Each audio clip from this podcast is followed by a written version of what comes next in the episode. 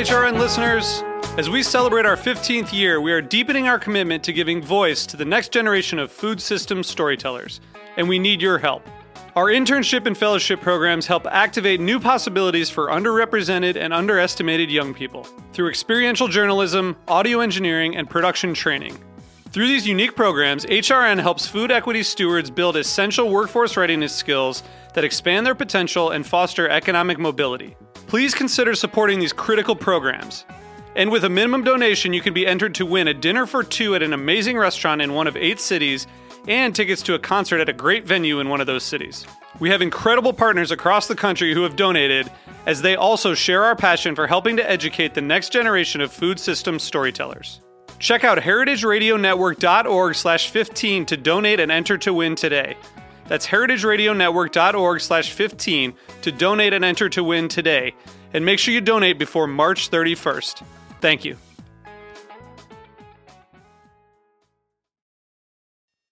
Today's program was brought to you by Fiji Water and Patina Events at Brooklyn Botanic Garden, an idyllic location for weddings, corporate events, and parties of any style. Visit us at patinaevents.com. Ever heard of a popcorn driven robot? This week on Meat and Three, we're bringing you stories about the intersection of food and tech. We're interested in building swarms of many cheap, small robots and powering them and driving them forward with as little effort and as little energy as possible. We cover tech by land. Imagine if you could cut fresh microgreens onto your salad and eat it while the greens are still fresh and nutritious and delicious and alive. That dream is real. We cover tech by sea. We're building software based business services to help shellfish growers uh, manage and grow their business. And we cover tech in the social media stratosphere. So it's not really necessarily an indictment on food media or, or media consumption at all. It's really it's it's how the robots decided that they were going to weight human interaction. Tune in and get techie this week on Meat and Three, available on Apple Podcasts, Stitcher, Spotify, or wherever you get your podcasts. Hi, I'm Moxie Rosenblum. My dad, Harry Rosenblum, hosts Feast Your Ears on Heritage Radio Network. Right now, HRN is having a summer membership drive. Becoming a member is so easy, and you'll help support shows like my dad's. You can sign up for a one-time donation or become a monthly sustaining member by visiting heritageradionetwork.org slash donate. Let's keep food radio on the airwaves this summer.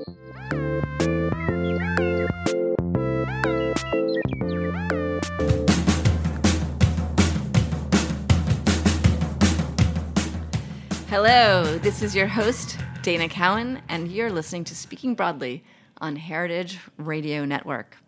Each week, I interview an extraordinary person who works in the food industry to learn about their challenges, their successes, and how they got to the remarkable place that they are today.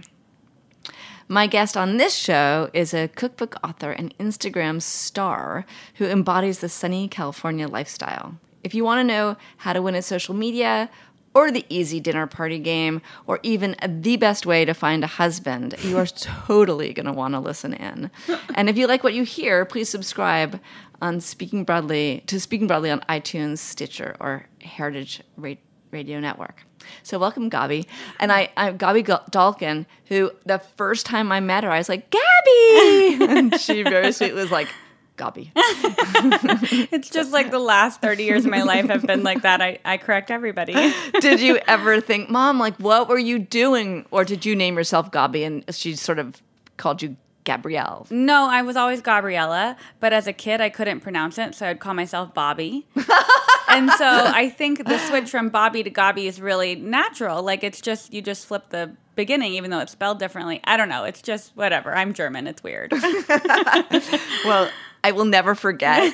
so there's that. Thank and, you. um, I mean, in my life, I actually have a very funny Dana Dina thing Yeah. because my uh, my name is Dana, but uh, in the food world, there is someone named Dana Bowen, and so Oh. but we look the same if it's typed. Um, you know, or written, and so people will come up to me and say, "I'm really excited about the the Dynamite Shop, which is something that Dana Bowen is opening." And I'm like, "I think you've got the Wrong wrong person." D A N A."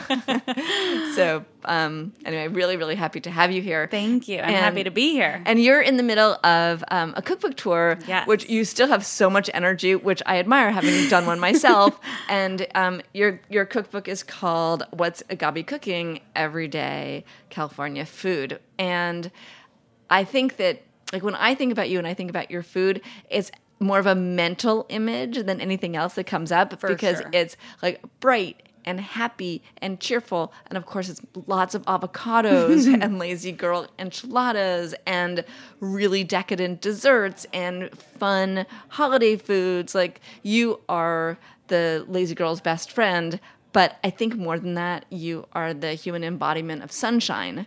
Thank and, you. Um, and so I just I want to talk about something abstract before we get to something specific, which is I'm always mystified by people who are sunshine encapsulated, whether it's in books or food recipes. Fair enough. Um, does it is it something in the sunlight in Arizona where you grew up? Is it something in having you know an artistic mother? Like, have you always been so sunny? I have, and I had this conversation with my parents recently because I was on a trip to Ethiopia, and the guy I was with, the guy that was taking me, was like, "What? I have four daughters. Like, why are you so happy and like bright and have a positive outlook?" And I'm like, "I don't know. I should ask my mom." So I called her when I got home, and she was like, "It's just we just you know kind of." Forced you to be that way. Like if something was wrong, you had to go fix it and like pick yourself up and go talk to your friend who you just got in a fight with at school because you're seven years old and that's what happens. And I think yes, like the sunshine definitely has an effect on it. Living in Arizona for the first 18 years and then California, um, I thrive when it's sunny and I can be outside. I don't have a car, so I walk everywhere. Okay, I was stunned. Um, we're going to get to that because not having a car is very important to me. Yeah, but we'll come back to that. So I just feel like all of that kind of helps me. I'm outside a lot. Like I like to smile and I like to say hi. It's my favorite to say hi to people on the side of the street, and they're like, "What's going? on? Why are you speaking to me?" And I just think it's, I think it's hysterical, and I don't take myself too seriously, which helps. I, I'm interested in the smile and the hello. Mm-hmm. My husband is a helloer, and I.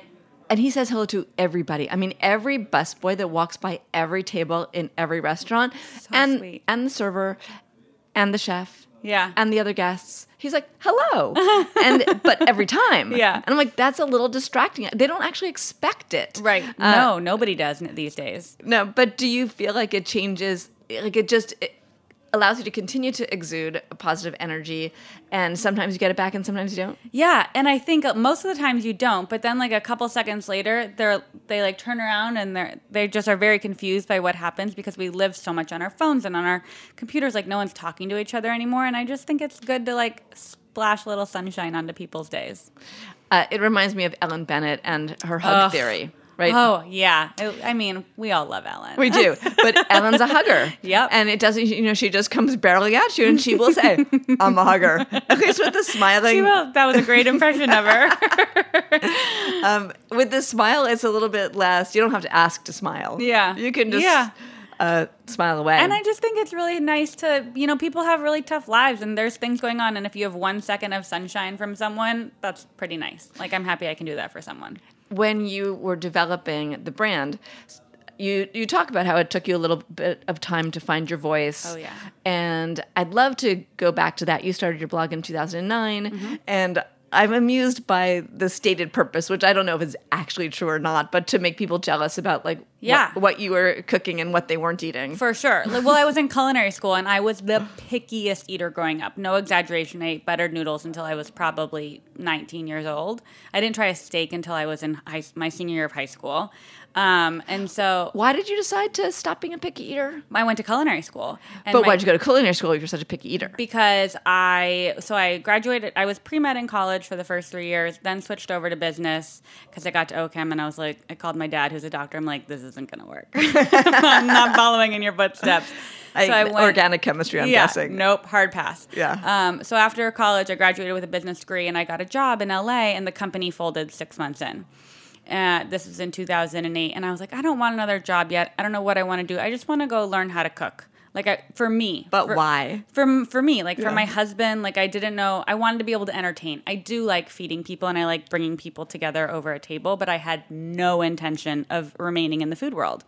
And so I started the blog and culinary school, and I got a job as a private chef, all within probably 10 days of each other. Okay, how did you get a job as a private chef? Fake it till you make it.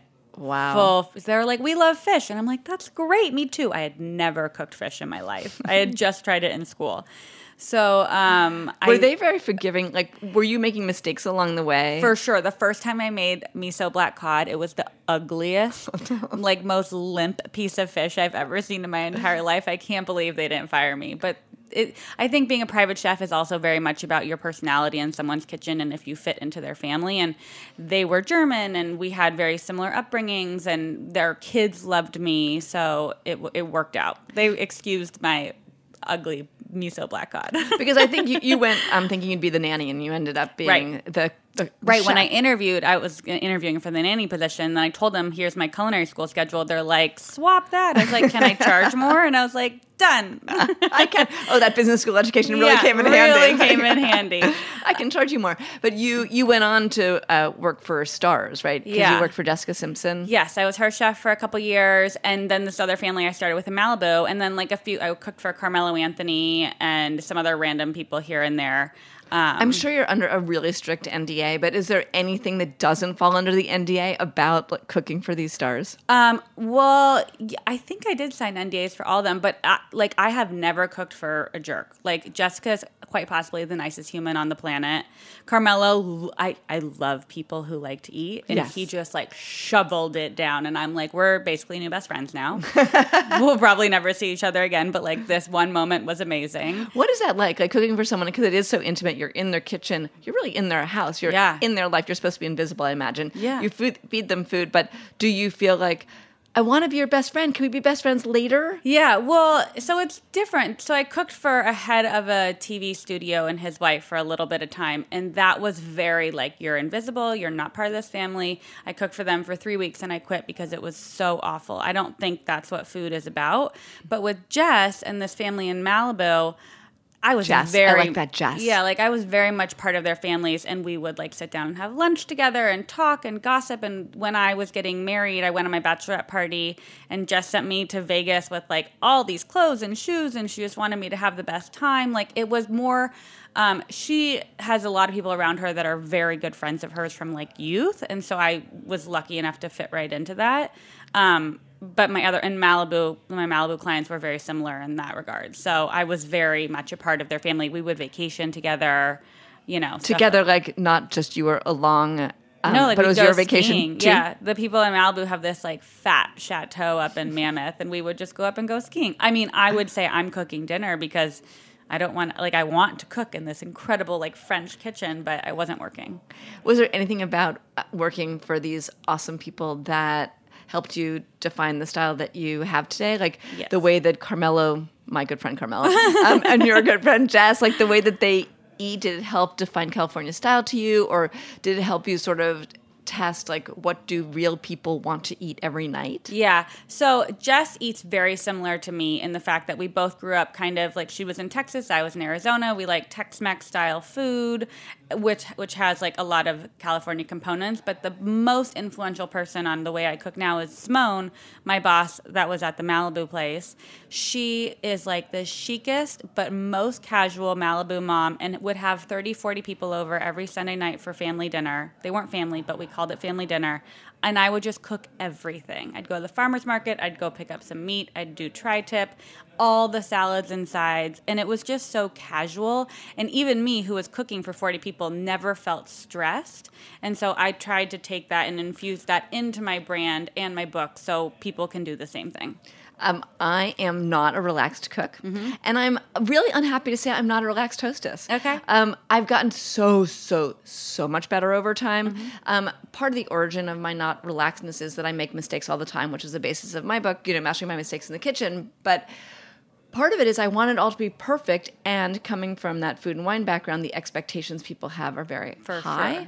And, you know, there was one uh, person who once said, I thought the food would be better here, which is, yeah, it was so annoying. Appalling. Sort of appalling. She said that like on a public panel years later, and I was like, "Oh my god, I'm never, I'm like never cooking for you ever again. But um, I've now figured it out because I actually serve everything room temperature. I will. best. I will never um, of a piping hot meal like unless it's a, a stew. Yeah. Uh, but what are your keys to not stressing? Because you must have that way down. Yeah, I do. Well, because when I for Jessica, I would go over and shop for four or five people, and then thirty-seven people would show up for dinner. So you have to be able to switch on a dime. So I always have pantry things stocked. Like you can always make a pasta with different things if I have like a surprise guest. But I, I do I do like the room temperature rule. I like um, doing one main course, like doing tri-tip or whole roasted salmon or something like that, and then doing tons of side dishes because those can all be made hours ahead of time and no one will know. Um, and then I think it's really about plating, like making things beautiful, and people just get so excited because they eat with their eyes first, and you call it a day, and, and lots of wine.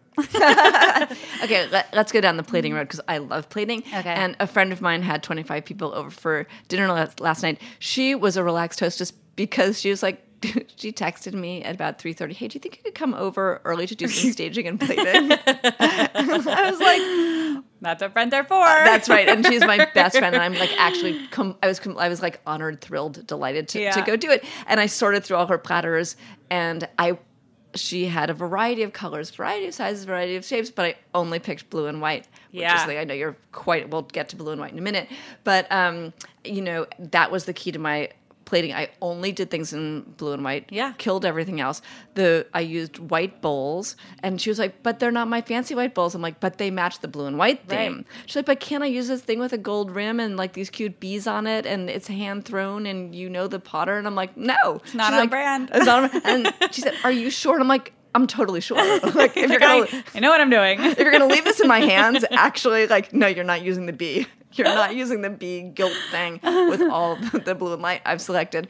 But um, what are your so? And then I piled it. I was like, I am cha- channeling Ottolenghi. I am gonna be an Ottolenghi display. Ottolenghi being um, this Incre- I'm incredible. right um, guy in, in London who has uh, many cookbooks, and you walk in and that eating with your eyes thing like piled high with food.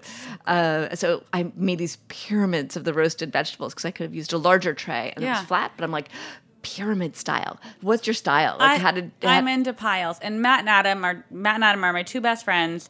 They're married. Matt is a food photographer, Matt Armendariz. Adam is a food stylist, Adam Pearson. And they, I pile like when I do a recipe for cheese board or snack or all these different things. My instructions are just piles. like P I L E S period. And they're like, oh my God, we're going to kill you. We can't pile any more things. Like, stop. Give us something new to do. But I think it's really approachable for people to do. Like, you don't have to tweeze anything or arrange anything so artistically. You just have to throw things out there. And I also like doing things on smaller bowls and making it feel really abundant because then no one's worried about taking the last scoop or, you know, is there going to be enough? I just want everyone to be really comfortable. And what about the? And then we're gonna have to get off this topic. Just, um, but the mix and match. So I was counseling my, um, you know, good friend Cheryl. I'm like, well, you need to take care of vegans, and you you need to have different colors and Yeah. you need to have enough variety and you don't have to have a grain but you need some grain to be filling and um and she ended up she ended up with too much food. but uh, but how do you feel about the number of things that you need to serve for like a dinner?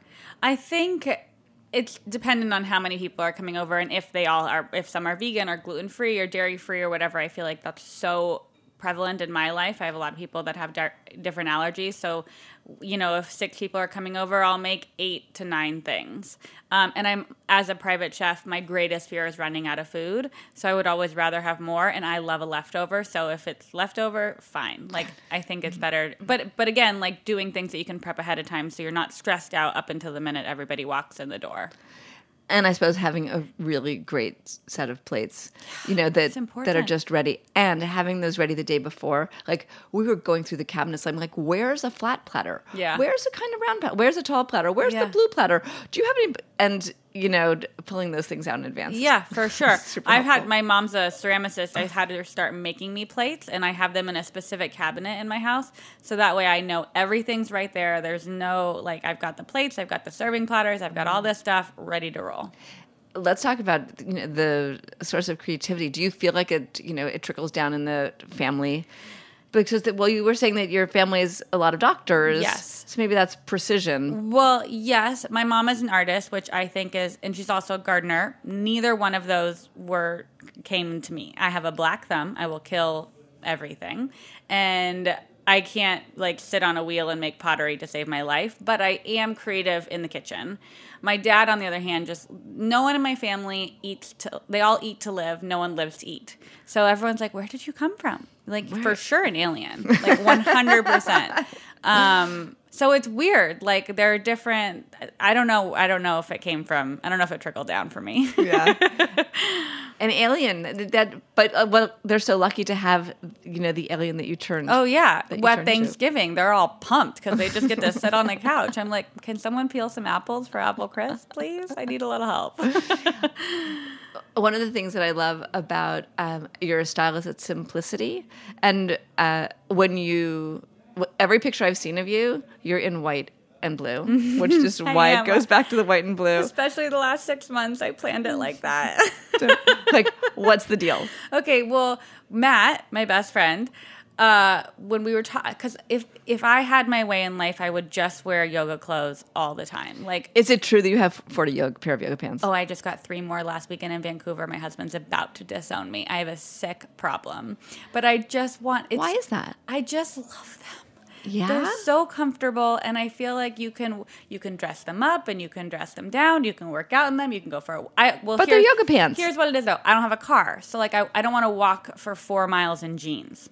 Right? Right. So, um, so anyways, Matt was like, "You cannot wear yoga pants to your book events. Like, you have to put something else on." And I'm like, "I'm traveling for essentially three months in a row. How on earth am I going to do that?" And like, I don't have access to laundry machine. I refuse to pay hotels to do my laundry because I'm not paying twenty dollars for my underwear to be washed. and so he's like, "You have to pack in a color theme, and like, you have tons of jeans God, and love Matt. white's like the best color, and so everything has to be blue and white, and like denim and navy. And I was like, easy. And everything this season is are those colors anyway. So I just went to Bloomingdale's and bought everything and called it a day.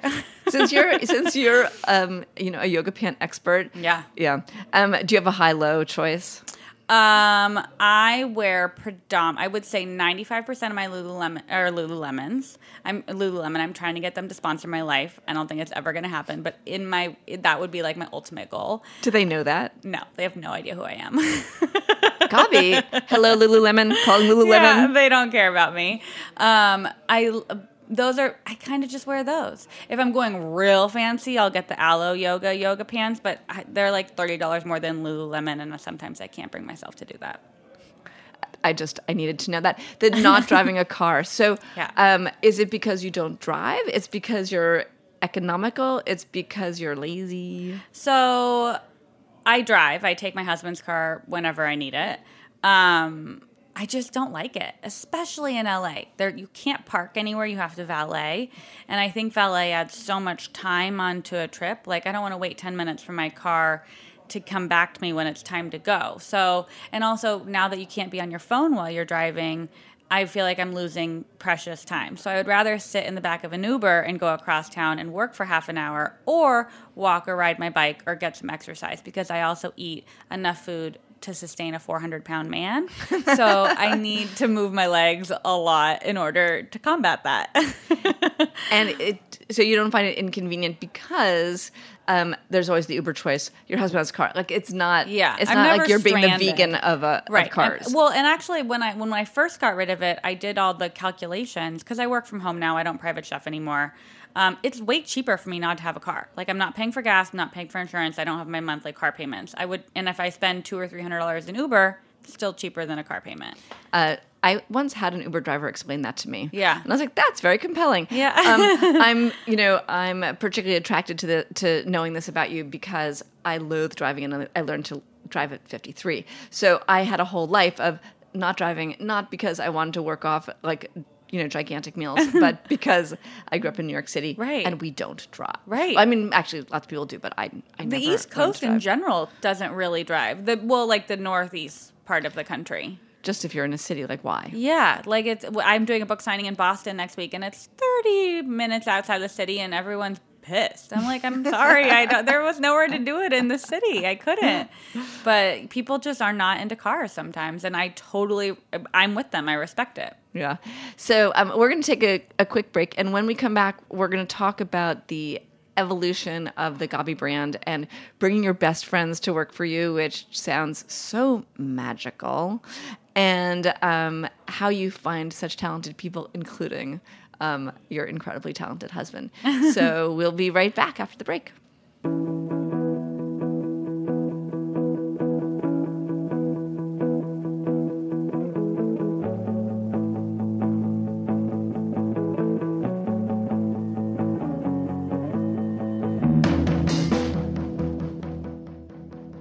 Patina Restaurant Group offers unparalleled service in New York's most iconic locations, including Lincoln Center, Rockefeller Center, and Macy's Herald Square. From meetings and presentations in the glass walled atrium, to galas in the renovated Palm House, and intimate wedding showers at Yellow Magnolia Cafe, your event will be perfectly imagined and customized at Brooklyn Botanic Garden. You can also enjoy a la carte brunch and lunch at the picturesque Yellow Magnolia Cafe overlooking Lily Pool Terrace. Chef Rob Newton and Chef de Cuisine Morgan Jarrett offer warm, distinctive cuisine with a focus on local vegetables, grains, and sustainably sourced meats and fish.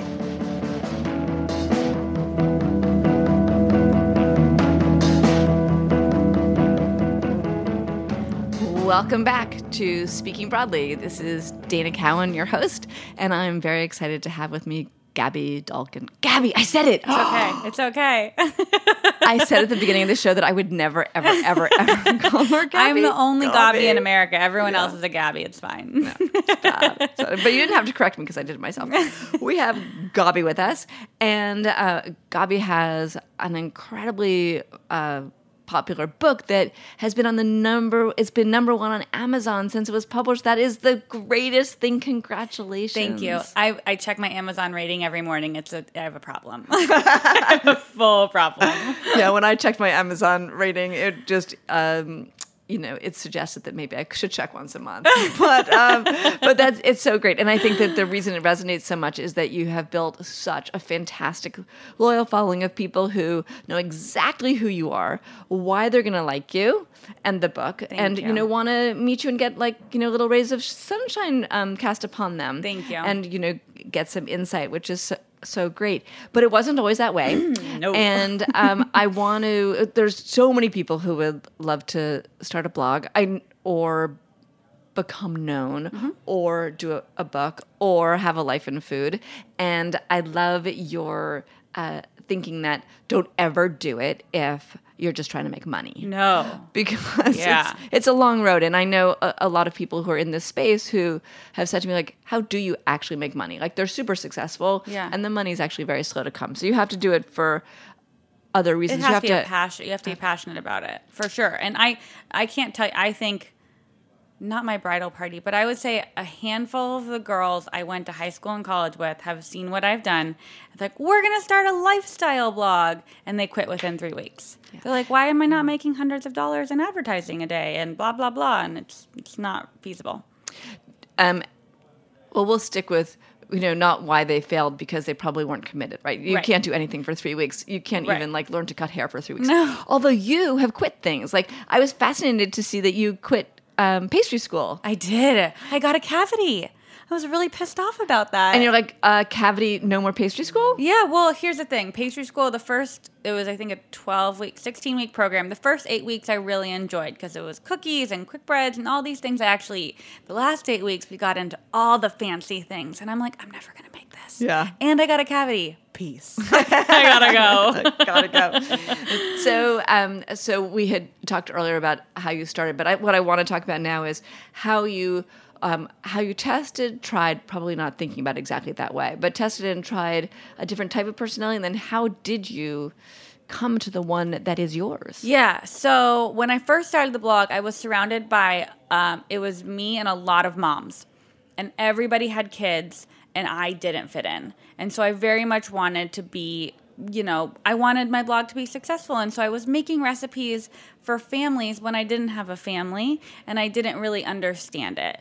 Um, I I wasn't writing very well. I didn't know how to proofread. I didn't know how to write a recipe. Like it's ugly. If you go back bad. and look back at the first couple recipes, it's a I've they're not there anymore. like I've redone So you them can't look I've- back, yeah. yeah. But I should find some and post them. You know, whatever. It was bad.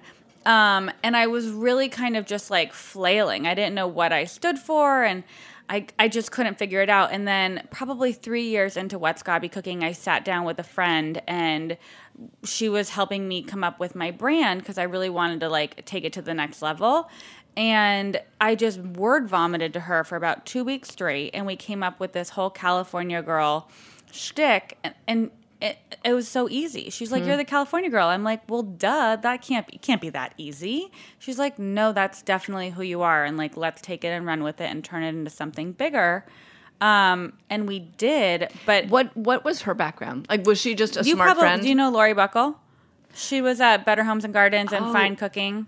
this brings us to something that I'm completely fascinated by. Yeah. How did you meet Lori? Uh, Lori and I met through IACP. Which is um, a, a culinary group, and you said Yeah. that's, that's like one of the few conferences you go to. Yes. But but Lori is sort of my generation Yeah. versus your generation, right? We're like 30 years apart, maybe 20 years apart. Yeah, not 30. Not 30. That'd be hard. That wouldn't be impossible, but it's probably not true. Uh, but I love that it was Lori, someone who had a ton of experience, rather than like a peer who Right. was in the startup mentality and lived Yeah. that world. So why did you choose her? So Lori was at Better Homes when we met at IACP, and she took me under her wing, and she's like, "I think you should have a column. We want to work with you." And I started writing a quarterly column for BHG, and then I started working with advertisers with them. So like, if there was someone that wanted to do recipe development and then shoot it in an advertorial campaign in magazine, I would do a lot of that, and I would model in it because I'm so beautiful. um, She's super cute, people. No. you can't say that on a podcast. so- We're like, oh my God, what does that mean? and so and then Lori left. Like she left the magazine world and she moved back to LA and she was starting a company and sh it was very mutually beneficial. She needed this information that I had and I wanted the information she had and we really just like mind melded for a year on things. And she has this blossoming company that's just kicking ass and she helped me like take what's Gaby cooking to the next level. And it's through IACP that we met. And I think and I say this to everyone IACP is not my generation. There are very few people there that are under the age of 40, probably. And it's such a shame that more younger people go, don't go because there's so much incredible connection happening at IACP and people that you just have no idea you need in your life or that you want to it's just it's the it's two worlds meeting and i think it's really important I, Um, I want to so- talk about the uh, cross generation though, Mm-hmm. because um, I I think it's fascinating and it's missing. Yeah. Uh, because there's such an obsession with youth and what's important about what people are doing now. Mm-hmm. And actually, I read this fascinating quote.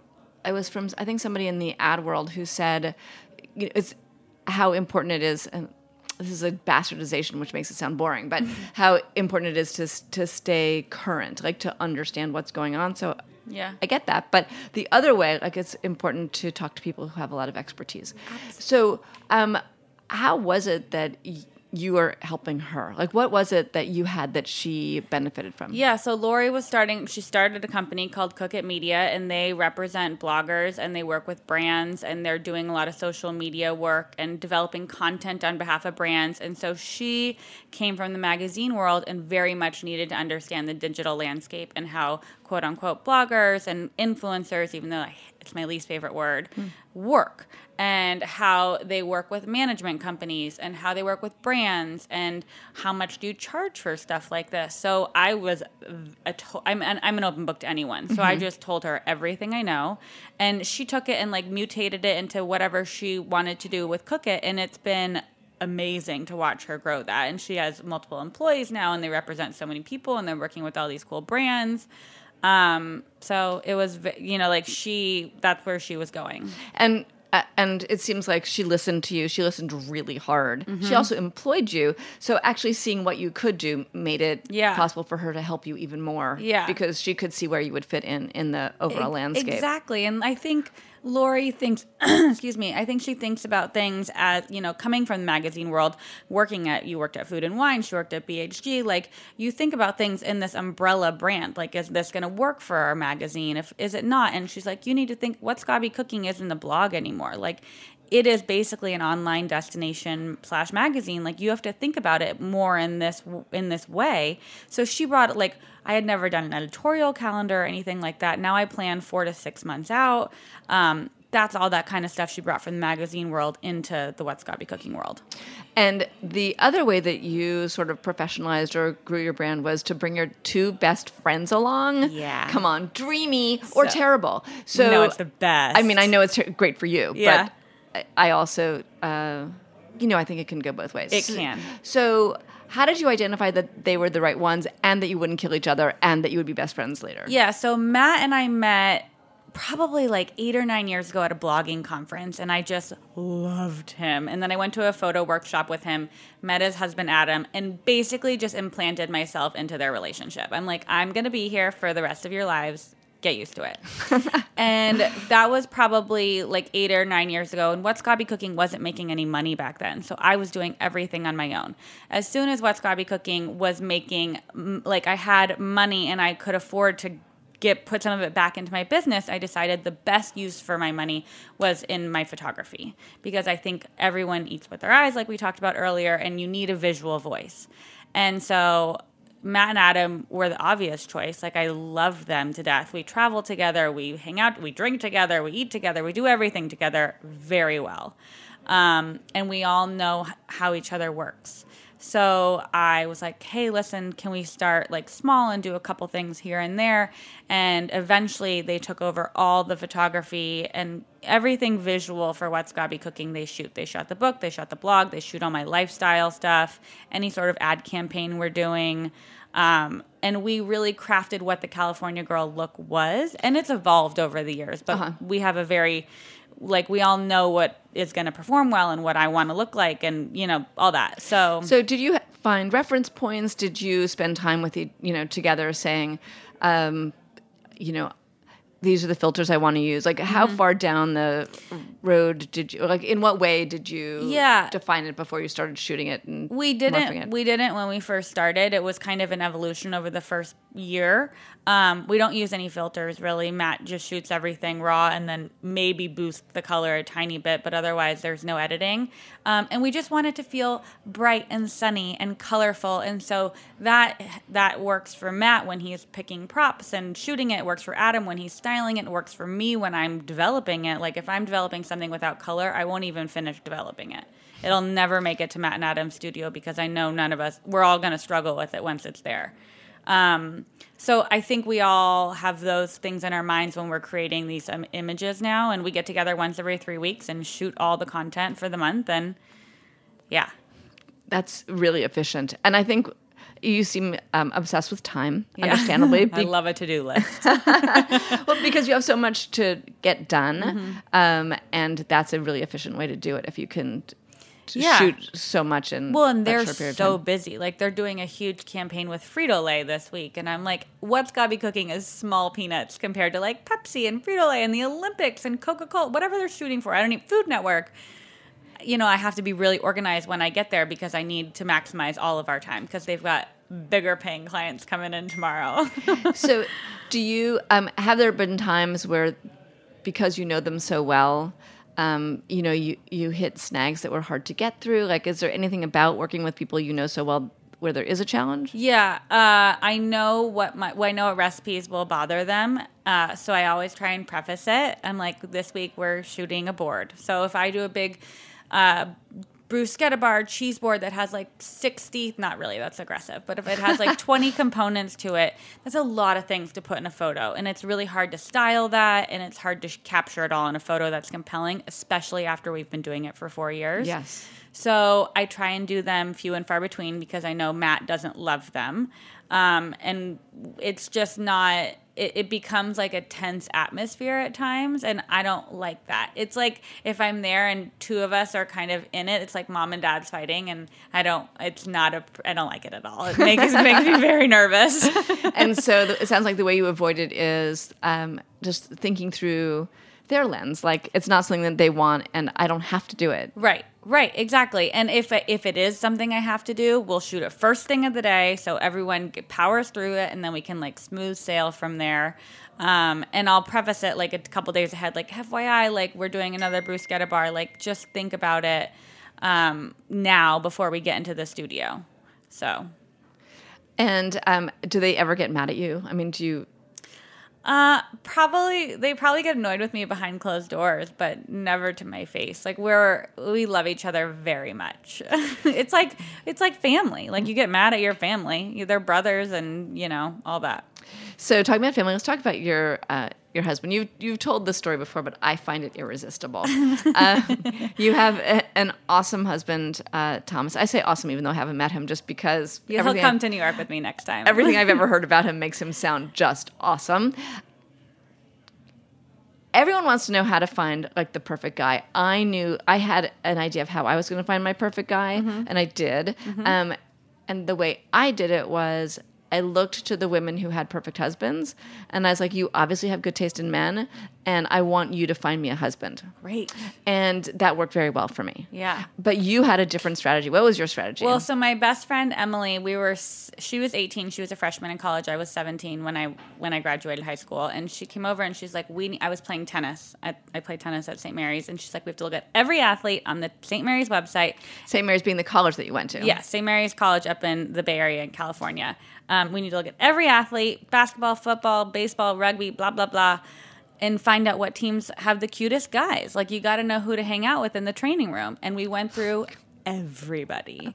and we finished on tennis because I'm like, there, no, there's no way I'm going to date someone on the tennis team. And we picked out Thomas, and he was like, he- I think he had like black hair with bleach blonde tips and was wearing like a sweatshirt in his photo and was like way too cool for school. And I'm like, he's definitely the one. I don't know what I was thinking. because like really California girl and skater boy. Like, yeah, I don't no, know. It was well, and I wasn't even a California girl at that point. I was an Arizona girl. That's true. So Good I point. was just like, whatever. But I thought he looked great, and so I got to college. I met him the first day of school at tennis practice, and he was too cool for everybody. He wouldn't give anyone on the tennis team a time of day.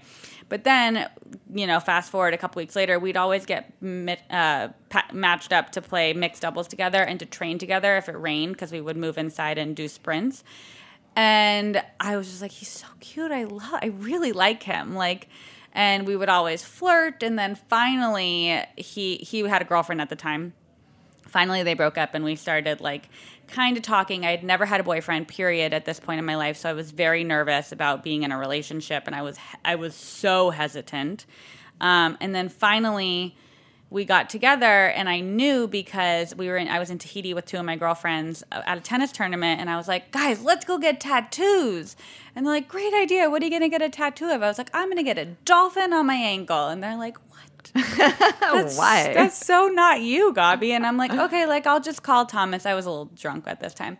I called Thomas and I'm like, hey, I'm gonna get a tattoo on my ankle. He's like, your mother will kill you. I'm like, he's the one. That's it. Like he knows how much I value my mom's opinion. Like, uh, done, sign. Where can I? Where can this be over? I I love the idea of you know finding your husband in a photograph, but you know finding someone athletic, Yeah. which makes sense. Someone who's team oriented, For sure. right? Which is really helpful. Going to the has the same values, goes the same school. Yeah, he we're very different, but also he's the yang to my yang. Like I'm like ah, and he's like so cool, calm and collected, and really like thinks things through, and I'm just like crying and like trying to whatever it is. Like I, I'm a little more reactive than he is. And does that ever get either one of you into trouble? You want to shake him and go, "Be more emotional." And he's like, "Be more calm." Yeah, well, so I take him. My family does surprise vacations every year, and so uh, we've been doing it since I was eight or nine. My mom and my sister and I have summer birthdays. My mom hated throwing birthday parties. I would always cry. I'm not a crier, but I would cry a lot at birthday parties. So they were like, "Screw this! We're only going to take you on surprise vacations for birthdays, for, and we'll we'll give you clues and we'll pack for you." And anyways, it's evolved into these very complicated and elaborate trips over the last couple years. That sounds amazing. It's the best part of my life. was that the safari or Italy? Uh, Italy was for my birthday, for my 30th birthday. Safari, it was because my mom grew up in South Africa and I've been like harassing her to take me. But like, we, I'll give you some clues later. Um, but I post them on my blog now and people email my dad and they're very involved. Anyways, Thomas never. I'm has- sorry. Wait. Pause. So people email your dad. Oh yeah, there's so like people, and there's like there he gets like hundreds of these emails every time we post, but there are probably like two dozen people that are hardcore. They're Bruce fans. And so he gets these crazy emails from them deciphering the clues, and some of them have done it. Really? But, anyways, when Thomas finds out, he's like, cool, we're going to the Bahamas. And I'm like, we're going to the Bahamas. Like, give me some emotion, babe. And he's just, it's not him. So, um, yeah, I finding that person who's gonna um, be the yin to your yang is such a great, um, you know, a great way to like lead a complete life, so that you're not like in in constant um, constant battles. In doing, in becoming the success that you are with the book, with the blog, with the sort of the um, the lifestyle brand that you've created. What do you think the most im- what What do you think the best advice and the worst advice you've ever gotten have been? Oh, the best advice I've ever gotten was don't care what anyone else thinks. Just go do what you got to do. Um, and don't take no for an answer. So, what did you do? Like, what did you do that people were like, "That's stupid"? Well, I can tell you, I know exactly. So I really wanted my own line of products. And I was I that was it. I wanted my own line of products and some people told me, mm, "You're not ready for products. Like I I think you should do it this way." And I'm like, "No, I don't want to do it this way." What I- would this way have been? I, I don't want to produce it on my own and sell it on my own. I want to team up with a company that is a super reputable, incredible company that's going to partner with me on this, and I can help them and they can help me. And I cold called Williams Sonoma, and we came up. We launched my first three products last spring. I three salsas. We did three more products this spring, and then we're planning some stuff for next year and it was the best decision I have ever made. And I'm so glad I didn't listen to anyone tell me it was the wrong way to do things because they have been the most incredible partner I've ever had in my life, and I wouldn't change anything for the world. But I, I in my gut knew that what everyone else was telling me was wrong, and I just disregarded it. Um, so that was pro- that's don't you know like do it. That's my favorite advice. and the worst.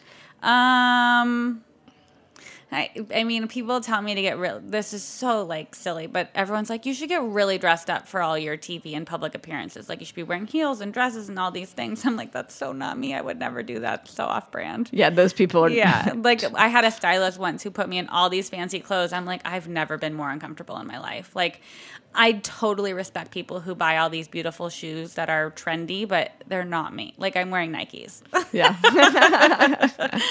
so I mean, certainly yoga pant girl. Like, I can't yeah, imagine. Yeah, you, can't put me in a six inch heel and expect me to cook on the Today Show. F no. so bad. Uh, I uh, had the pleasure of doing a Chico's ad. Mm-hmm. It was super fun. They wanted uh, role models, you know, not real models. And the whole time I was in, in flats, but for what was what turned into the cover shoot for um, for the catalog, they needed me in heels. And I was like, but I don't, I won't be able to walk. So they're like, oh, that's okay. So we walked to the set. You know, I was eh, barefoot. They put the shoes on. I the picture as it was published is me hanging on the person to the left, limping on the right, because I, you know, we were supposed to be like happy and laughing. I'm Yeah. like, I, I really was more like happy and wincing because it was fun, to, really super fun to do. But I'm like, I'm so cool. I'm falling Could off these anyone heels. Anyone else tell you were falling or just you? I think the laughing people couldn't interpret the like my Yeah. my laughing is like you can't believe how uncomfortable I am and I really can't stand in these shoes and if you don't take that picture right now I'm gonna fall over. That was the laugh, I but it. but I think it looked a little bit more like oh my god this is I hope Having it the best like, time of my life. having the time of my life with all of you people and um and it was uh it was a, That's so cool. They did that for the cover, and it like I love that. it was so it was really such a fun campaign to do and i met some um, great people great people doing it but it was also a really good reminder. You know, I just don't wear heels. Yeah, it's not. They're not meant for Not- everyone. yeah, we not. are not those people. Um, is there someone who has uh, you admire who we always like to pay it forward? Who's we call it the um, like the little Hall of Fame. Is there someone that you nominate to that? Like you think people should That's, like, should know about? About to break a leg and like kill it. That'd be great. Um, great question. Oh my god, I want to go through my Instagram account right now and look. Um, I'm obsessed with this girl here in New York. Her blog is called Brewing Happiness. And I think she's just doing such an incredible job with her brand. And she works with other brands, like for sponsored content, in a really beautiful way. Um, she's we actually spoke on an IACP panel together this year. Um, I think she's killing it, and I think she's about to like explode. For people who um, want to work with brands, I mean that's the goal, right? Because that's where you make the money. It's, it's where you make the most money. yeah. Um, how did you do that? Um, well, I made a lot of mistakes at the beginning. I worked with brands that I shouldn't have worked with. Um, I worked with a pre-made French fry company, and like I would never buy pre-made French fries, and I did it for 250 bucks, and I'm like, this is great. I can spend. I got groceries. This was like seven years ago, and my readers were like, all seven of them at the time were like, uh, no, and it made me feel so awful. So I quickly was like, never doing that again. Um, and I've gotten some huge campaigns from people that I have to turn down because they're not quote unquote on brand for what's Gaby cooking. Um, but I think the best way to start working with brands is to just use some products organically, engage with them on social media, like go to different events where you can network with these people, put together a one pager on your stats and what you can offer a brand and send it to them. Um, do you do it all yourself? I don't now. Now I No. have a now I have a management company, DBA, who I love very dearly. But um, at first, yeah, I was doing it all on my own, and I was just negotiating everything. I learned how to read a contract. Um, Did your business degree help you at all in this regard? yeah, it did because I like I think a lot of people these days actually if you especially if you have a manager, you depend on your manager to have all the phone calls for you and they just relay information to you and then you go do the creative. I probably much to my manager's, you know, disapproval, I want to be on every phone call because I think that's when the best results are going to happen from a brand is when I understand their messaging and their mission and they understand what I can offer them.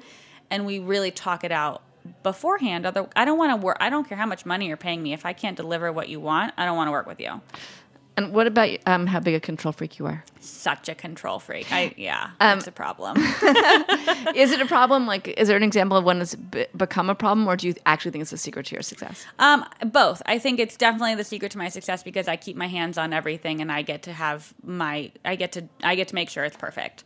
Even though I think perfect's overrated in terms of like my my brand, like I don't want anything to be too perfect, but I want in a in a business setting I want it to be perfect. Um, but I also know that I need to learn how to delegate and I haven't been able to do that yet. Like I don't have an assistant or anything like that and I don't I, I'm having a hard time being able to relinquish that control because I can just do it. Like I can find my own hotels and I can tell you what flights I want to take, and I just I don't gives me anxiety.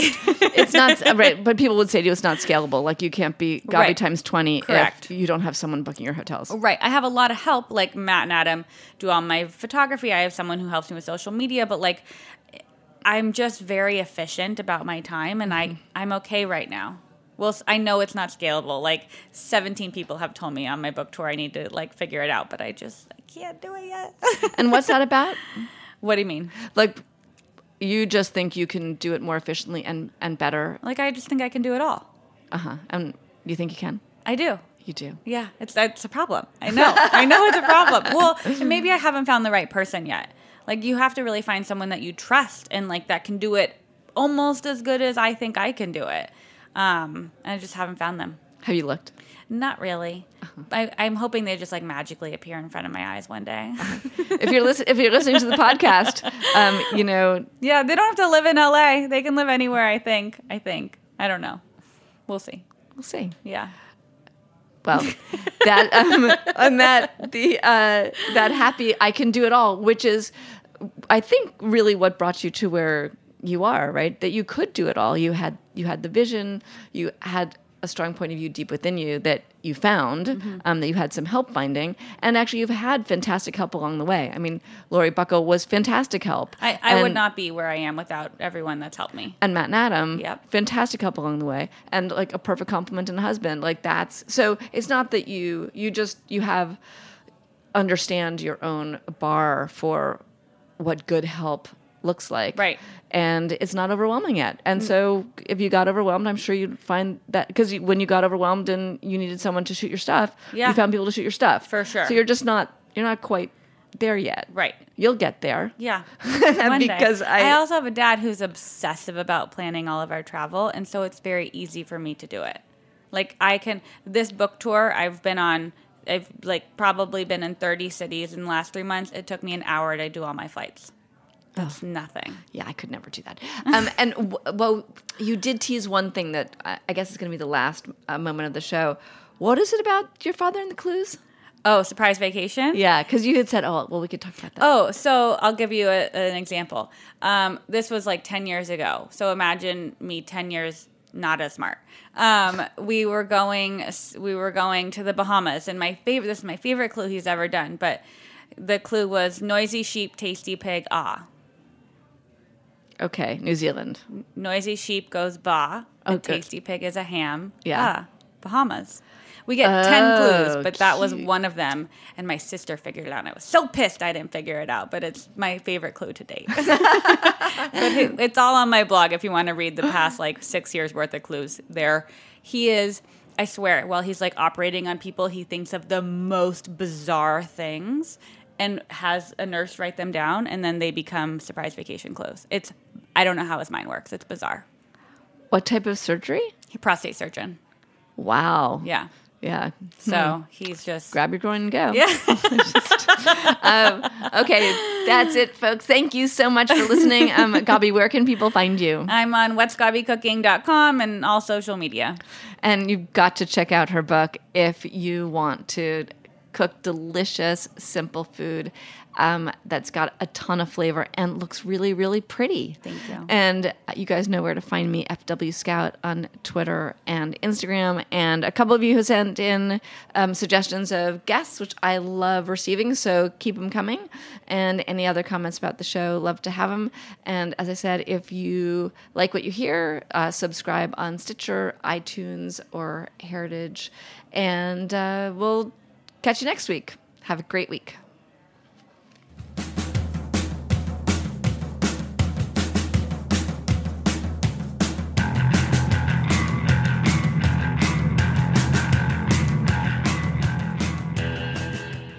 Thanks for listening to Heritage Radio Network, food radio supported by you.